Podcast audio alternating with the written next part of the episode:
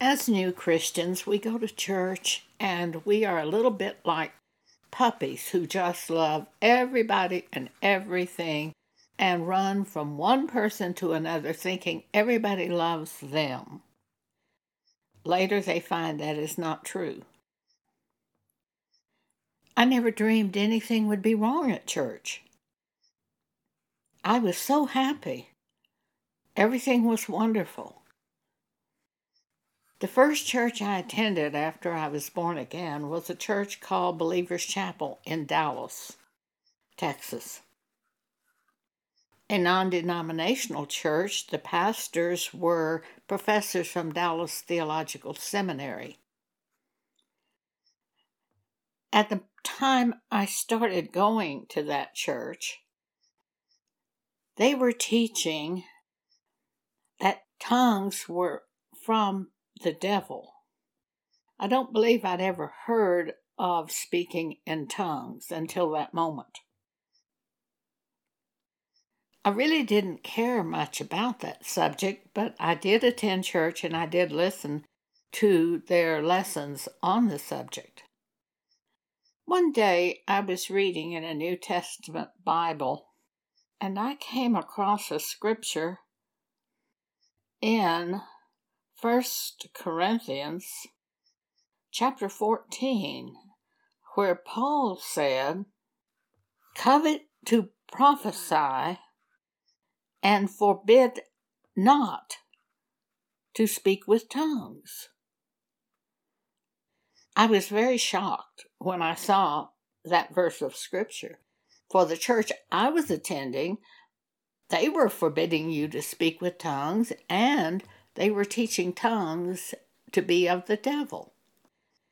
So I was confronted with the Bible saying one thing and the church people at that church group being taught another thing, opposite to the Bible. My best friend and her husband attended that church.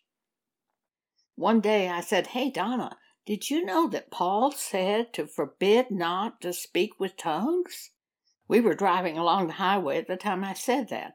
And she pulled off the highway and stopped the car and said, Where did you read that? And I said, Well, I read it in the Bible. And I had a little New Testament Bible in my purse. I pulled it out, turned to it, and showed her. She was shocked. We drove immediately back to her house, where she had several translations of the Bible. We looked that verse of Scripture up in every translation of the Bible, and every translation said exactly the same thing forbid not to speak with tongues. The church we were attending was forbidding the speaking of tongues and teaching it to be of the devil. I said to Donna, Well, I'm not going to go back to that church anymore. And she said, Well, I'm not going either. So we both left it. I've had a great many experiences since then in church groups and hearing that which people say in the church groups that which the pastors say, that which the Bible teachers say, and that which the congregation says to me. And so many of the things they are saying are opposite to the Bible. Paul said there would be perilous times in the last days. He told what men would be like, and then he said they will have a form of godliness. They will look and say they are Christians, but they deny the power thereof. They deny the power of the scriptures to set their doctrines, and they set up other doctrines in the churches. And they think other things. And Paul said, from such turn away. That's in 2 Timothy chapter 3. From such turn away. Well, without even knowing that scripture, I said, I'm not going back to that church again. They're teaching opposite from the Bible. The only thing we have is the Bible. One time we met a Jewish woman who said she was a Messianic Jew. She was divorced and she had met a man and was so excited, wanted to marry him.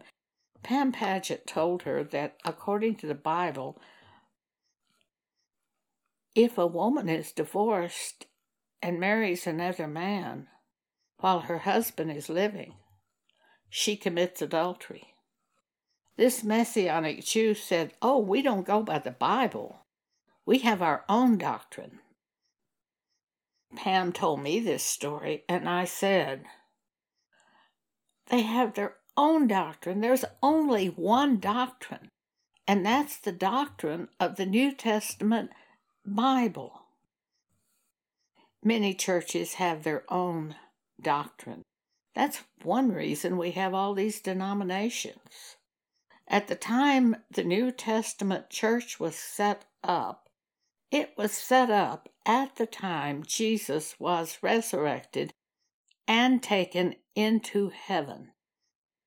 And at that time, he gave to the church the ministries apostle, prophet, evangelist, pastor, and teacher for the perfecting of the saints, for the work of the ministry, for the edifying of the body of Christ. Ephesians chapter 4, verse 11 and 12. The only thing we have is the church set up by Jesus. There is one Lord, one faith, one doctrine, one Bible, one God and Father over all, one Spirit. Men came along at the time of Paul, even, the Apostle Paul, and set up strange doctrines. They were just waiting for Paul to leave to be able to set up perverse things, according to Paul. He recognized it. He knew what they were going to do. And he said he gathered the elders of the church at Ephesus together. It's recorded for us in Acts chapter 20, verse 16. Paul had determined to sail by Ephesus because he would not spend the time in Asia. For he hasted, if it were possible for him, to be at Jerusalem at the day of Pentecost. And from Miletus he sent to Ephesus and called the elders of the church. And when they were come to him, he said unto them, Ye know from the first day that I came into Asia after what manner I have been with you at all seasons, serving the Lord with all humility of mind and with many tears and temptations which befell me by the lying in wait of the Jews, and how I kept back nothing that was profitable unto you, but have showed you and have taught you publicly and from house to house testifying both to the Jews and also to the Gentiles, the Greeks. Repentance toward God and faith toward our Lord Jesus Christ. And now behold, I go bound in the Spirit unto Jerusalem, not knowing the things that shall befall me there, save that the Holy Ghost witnesses in every city, saying that bonds and afflictions abide me. But none of these things move me, neither count I my life dear unto myself, so that I might finish my course with joy and the ministry which I have received of the Lord Jesus to testify the gospel of the grace of God. And now behold, I know that ye all among whom I have gone preaching the kingdom of God shall see my face no more. Wherefore, I take you to record this day that I am pure from the blood of all men, For I have not shunned to declare unto you all the counsel of God. Take heed therefore unto yourselves and to all the flock over the which the Holy Ghost hath made you overseers, to feed the church of God, which he hath purchased with his own blood. For I know this that after my departing shall grievous wolves enter in among you, not sparing the flock.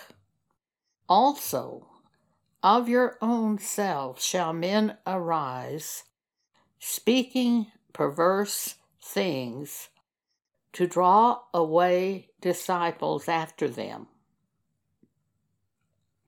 Paul knew what was going to come. He knew they would fall away from the doctrines of Christ. He knew they would set up other doctrines, and he knew they would start other church groups with other doctrines. All of those denominations that we see today, so many of them started right there at Ephesus at the time Paul spoke to the elders of the church. For even among them, Paul says, of your own selves, of the elders shall many arise, speaking perverse things to draw away disciples after themselves. The apostle John in 1 John chapter 2 verse 18 in speaking to the church said verse 18 Little children, it is the last time. And as ye have heard that Antichrist shall come, even now there are many Antichrist, whereby we know that it is the last time. We speak today of the last times, that we live in the last times. But we see that even in the days of Paul and John, they were in the last times. How can this be? Peter explained it for us in 2 Peter chapter 3. He says, God doesn't see time the way we see time. To the Lord, one day is as a thousand years, and a thousand years as one day. If we go by that statement, it's only been about two days since Jesus was crucified. God sees a thousand years is one day, and one day is a thousand years. Jesus said he comes soon. That was in the book of Revelation, the last chapter. And yet it's been 2,000 years. Well, this explains why Jesus would say he comes soon. This explains why Paul and Peter would say that he comes soon. The time is upon us. Because in the sight of man, the time is long, but in the sight of God, the time is short. And they saw it through God's eyes. Anyway, John said in First John chapter 2 Little children, it's the, it is the last time. And as ye have heard that Antichrist shall come, even now there are many Antichrists, whereby we know it is the last time. They went out from us, from the church group of John and Paul. But they were not of us, for had they been of us, they would no doubt have continued with us. But they went out that they might be made manifest that they were not all of us. Now, what happened with the elders at Ephesus is Paul said, After my departing, see, he, was holding them together with doctrine. But after my departing, men shall rise up among you, speaking perverse things to draw away disciples after themselves, we can see that these denominations started at that time. There's one Lord, one faith, one baptism, one doctrine, one Holy Spirit, one God. And yet we have all these denominations teaching things opposite to the Word of God. We have the Holy Bible today, the New Testament Bible. We have the doctrines in writing in the New Testament Bible, and yet many churches just completely depart from those doctrines. Matthew 5, verse 32, Jesus said, But I say unto you that whosoever shall put away his wife, saving for the cause of fornication, causeth her to commit adultery. And whosoever shall marry her that is divorced committeth adultery. He's saying to the men, if you divorce a faithful wife, she will likely go out and remarry. And when she remarries, she commits adultery, but you will be the cause of her adultery. And the man who marries her will commit adultery. That's not what they're teaching in churches today. They have set up another doctrine to approve divorce and remarriage and the divorce and remarriage of the divorced woman, and they approve men marrying divorced women. Because it really makes no mm-hmm. sense to their mind that it would be adultery for a man to marry a divorced woman. It makes sense to our mind because we read these words of Jesus. We conform ourselves to what Jesus said in the Bible rather than conforming ourselves to what the world says about the subject and what our own mind says. We are conformed not to this world, but we are transformed by the renewing of our mind to what the Bible says. But we have so many doctrines of Antichrist being taught in one church after another. I was watching television news once, and that Catholic Pope got on screen, and he said, Well, I don't see anything wrong with homosexuals, with being homosexual. I screamed at the television, What about the Bible? It's not what you and I think.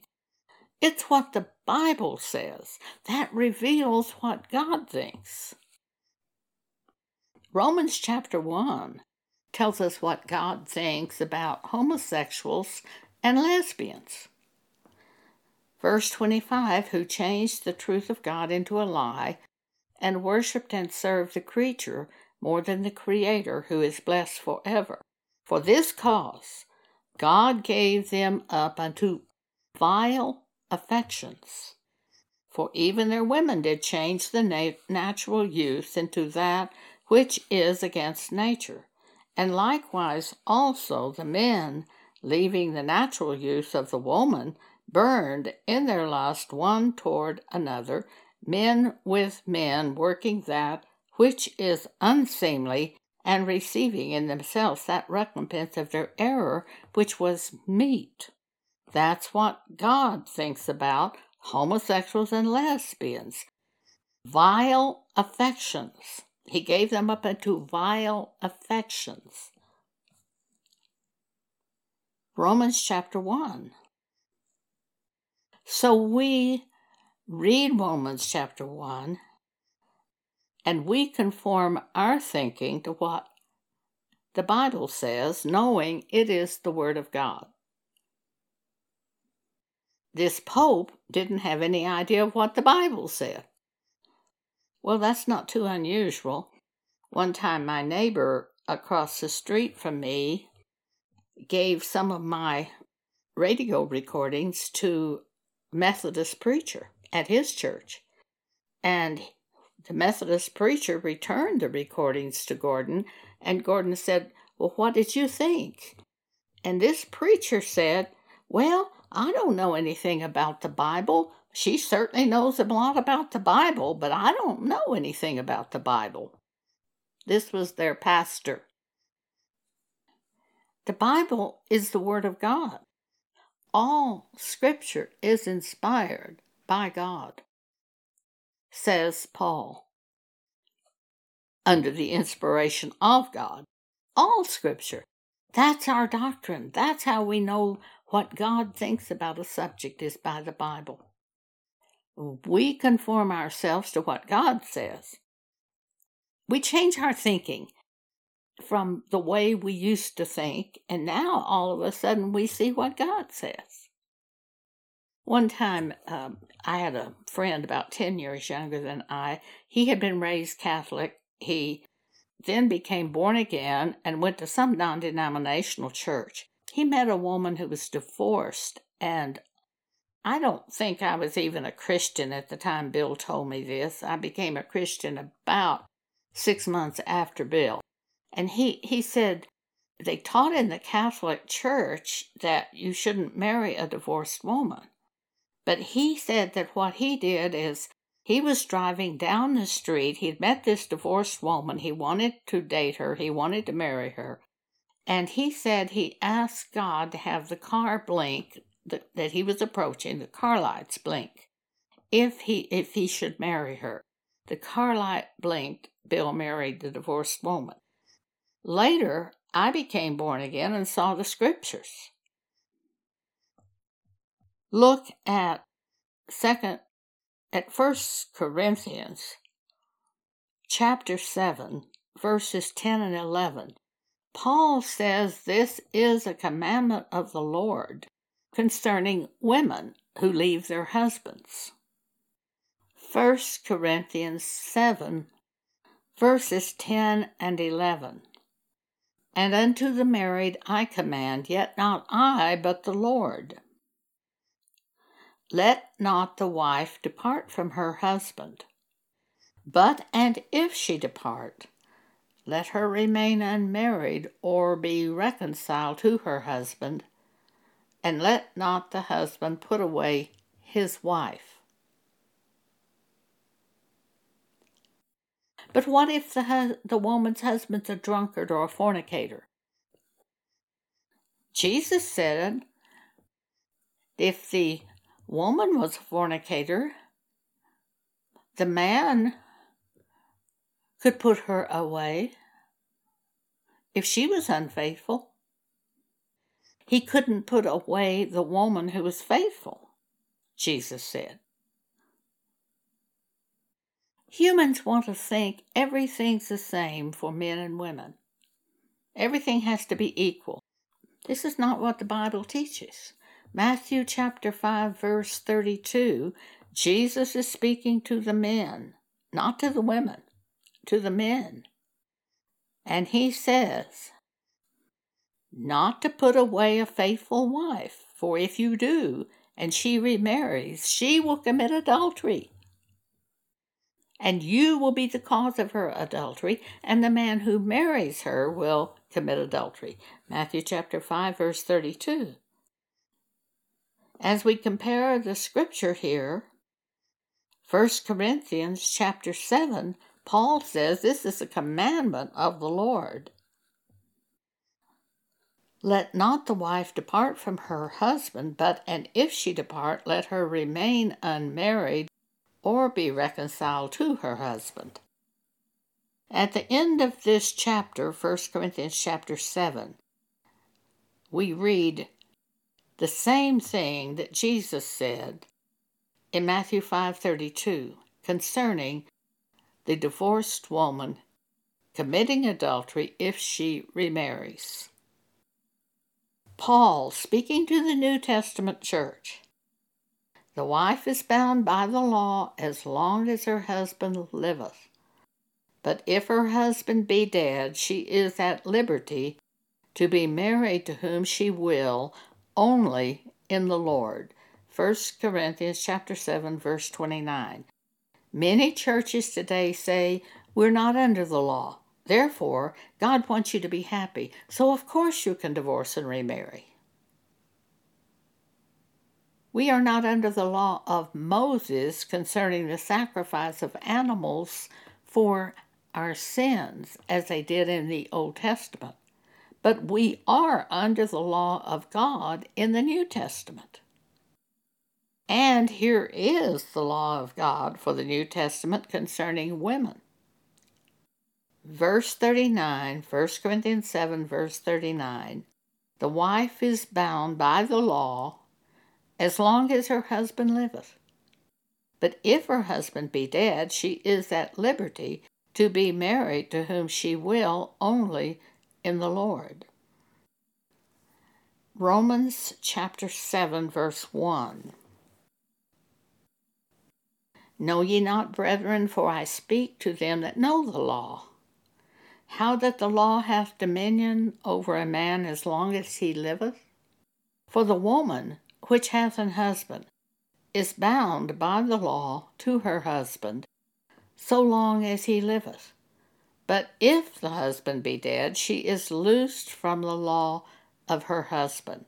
So then, if while her husband liveth, she be married to another man, she shall be called an adulteress. But if her husband be dead, she is free from that law, so that she is no adulteress, though she be married to another man. Paul speaking to the New Testament church, speaking the doctrines of Christ, the laws of God, for the New Testament church, speaking in the Holy Bible under the inspiration of God. This is all we have to go by to show us the will of God on the subject. But at the church groups today, it seems foolish to say that the divorced woman cannot remarry as long as her husband is living. So, they twist the scriptures and change it and explain everything away, or they just don't mention the scriptures. And divorced women come to their churches and go to the singles class to meet men to marry. They promote adultery in their own churches, in their own singles classes, and they marry the people in front of the whole congregation. And everybody approves it. over and over and over. We see that happening. That is Antichrist ruling in the churches. My cousin, who is not or was not a church person at all, she is no longer living, but she told me this story. One of her neighbors was having a cookout and she dressed in blue jeans and appropriate cookout type clothing and went to the cookout. And she told me, she said, Oh, I was so embarrassed. When I got there, it was a wedding. My neighbors were marrying each other. Two men. And she said, I was so embarrassed over the way I was dressed. And I said, I wouldn't have been embarrassed over the way I was dressed. I would have said, This is wrong for homosexuals to be marrying. And I would have fled. Later, before she died, I believe she was born again. But the people don't have any basis for anything they live by, the people of the world. And the people of the churches don't have much basis for what they're living by because the doctrines are so perverted. I went to a small non denominational church on a Wednesday night. About 200 people were probably in the congregation. I was looking for a church to attend when I went to that meeting. The pastor was teaching, and he was teaching from the book of John, chapter 8, where the woman was taken in adultery and brought before Jesus. And the pastor said, And when she was brought before Jesus, the woman was naked from the waist up. I was so shocked. I've read John 8 many times, but I thought maybe I'm wrong. There's nothing in that that says that woman was naked from the waist up. And I thought maybe I'm wrong. I looked around the congregation And men were sitting there, many of them, with big smiles on their face. I knew they were imagining what this naked woman looked like.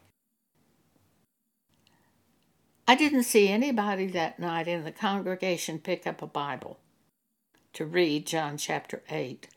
I did pick up my Bible and read John chapter 8. There's not one word in John chapter 8 about that woman being naked, as the pastor was teaching.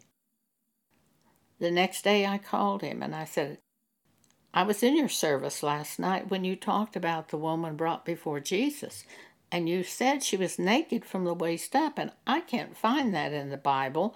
I'm calling to ask you where that is in the Bible. He grew very, very silent, and then he said, I can't remember where it is. This is going to turn out to be a lie. I said to him, Well, it's very important for me to know this, so please would you look it up and find it and tell your secretary where it is in the Bible so she can call me and tell me because it's very important for me to know this. He got very silent and then he screamed at me in anger. All right, it's not in the Bible. Where do you go to church? Well, I was trying to find one to go to. But I wasn't going to go to one where the pastor lied and added things to the Bible and brought lasciviousness into his own congregation by speaking things which caused men to lust. The next week, I went to another non denominational church. The pastor was teaching, and he said, Hagar and Sarah were half sisters. Well, I'd never read that before, nor had I ever heard it spoken before. So when I came home, I took my Bible and read everything about Sarah and Hagar, and I couldn't find it.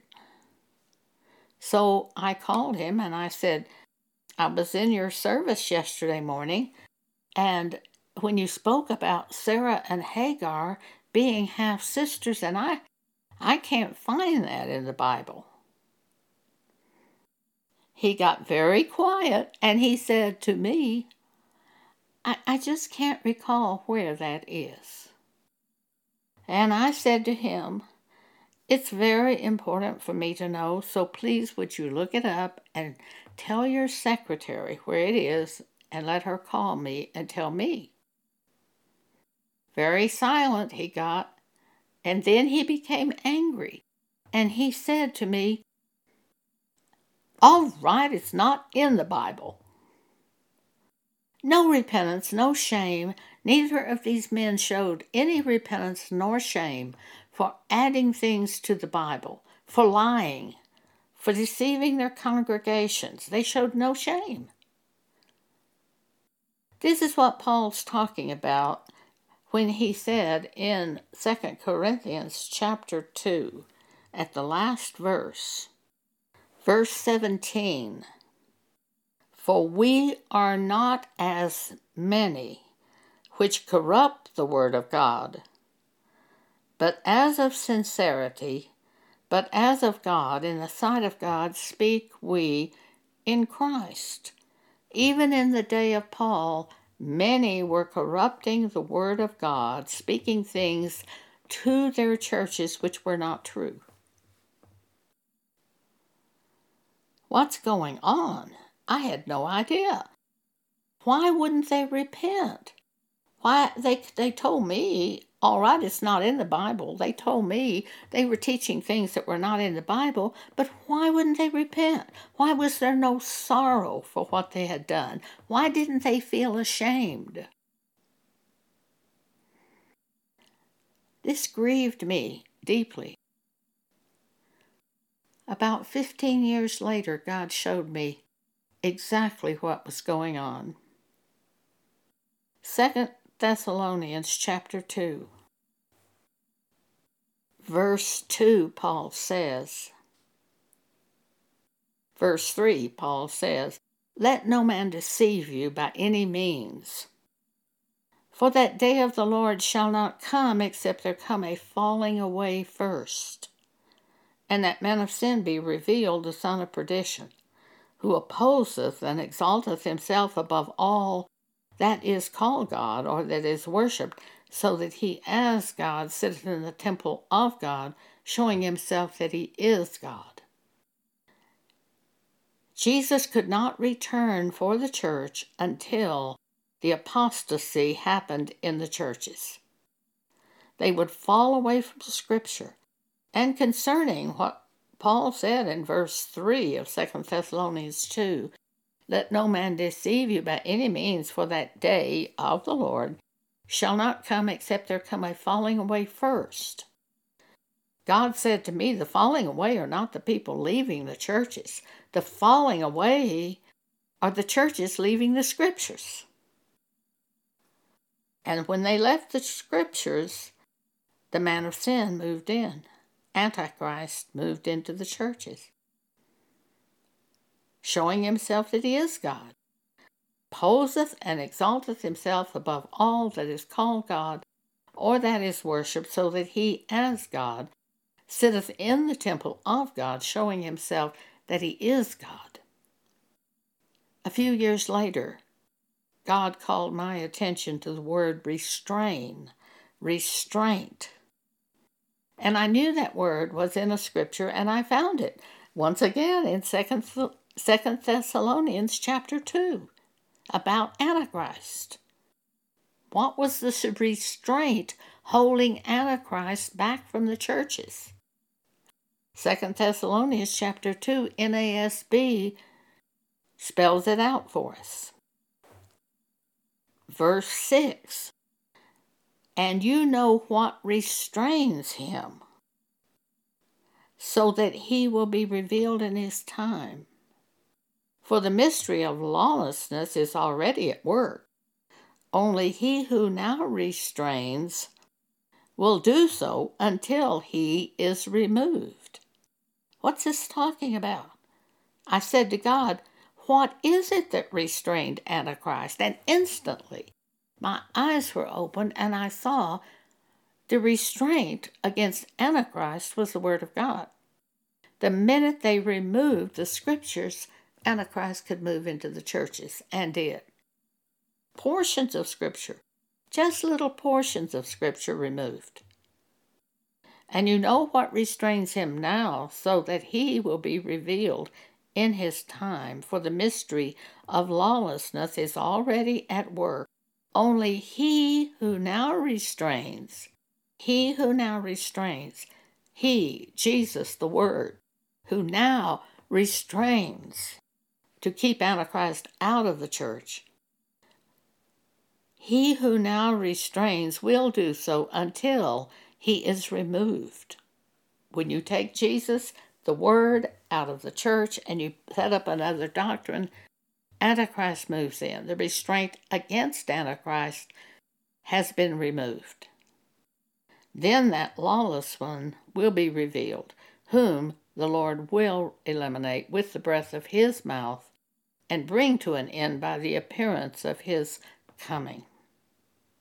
But it all had to happen before Jesus returned for the church according to the apostle Paul in 2 Thessalonians chapter 2 King James version 3 and 4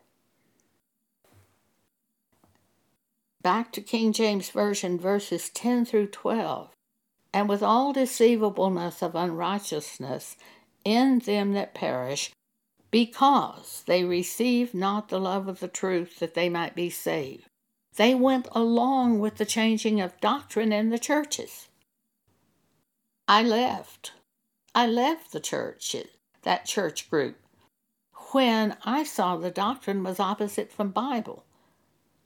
They stayed. What have you done? Did you stay there knowing it isn't true according to the Bible? Why are you sitting there among them? what's going to happen to them is they're going to perish in those churches because they receive not the love of the truth that they might be saved. 2 Thessalonians chapter 2 verse 11. And for this cause God shall send them strong delusion, that they should believe a lie, that they all might be damned who believe not the truth, but had pleasure in unrighteousness. I found great pleasure in going to church and being with churches and being in the singles class and having people to be with and go places with. Great pleasure. But I left it when I saw they were not speaking according to the Bible in certain scriptures. There's no way to get them to change, for they're Antichrist, opposite to Christ. The only thing to do is leave that church group when you see things are wrong and you know they will not change. That's the only thing you can do if you want to approve God. Otherwise, you're approving their doctrine, which is Antichrist. One more scripture. Second John, start at verse 8. Look to yourselves that we lose not those things which we have wrought but that we receive a full reward. Whosoever transgresseth and abideth not in the doctrine of Christ hath not God. He that abideth in the doctrine of Christ, he hath both the Father and the Son. If there come any unto you and bring not this doctrine, receive him not into your house, neither bid him God speed. For he that biddeth him God speed is partaker of his evil deeds. The doctrine of Christ is the doctrine set forth in the New Testament Bible. When they change portions of that doctrine and set up another doctrine, you can't sit among them. You can't approve them. For to approve them is to deny Jesus Christ, the Word of God, in the Holy Bible. 2 Timothy 3:16, 17. All scripture is given by inspiration of God and is profitable for doctrine. That's where you're going to get your doctrine. Is from the New Testament Bible. All scripture is given by inspiration of God. And you can take that New Testament Bible and check your doctrine. It's profitable for doctrine for reproof, for correction, for instruction in righteousness. What is right in the sight of God is what matters. And we know that by looking at the New Testament Bible. That the man of God may be perfect, truly furnished unto all good works. That which is right in the sight of God is the thing we go by, and we know that by reading the New Testament Bible and proving the doctrine, comparing Scripture upon Scripture by the Holy Spirit who dwells in us, the Spirit of truth. Thank you for allowing me to speak with you today.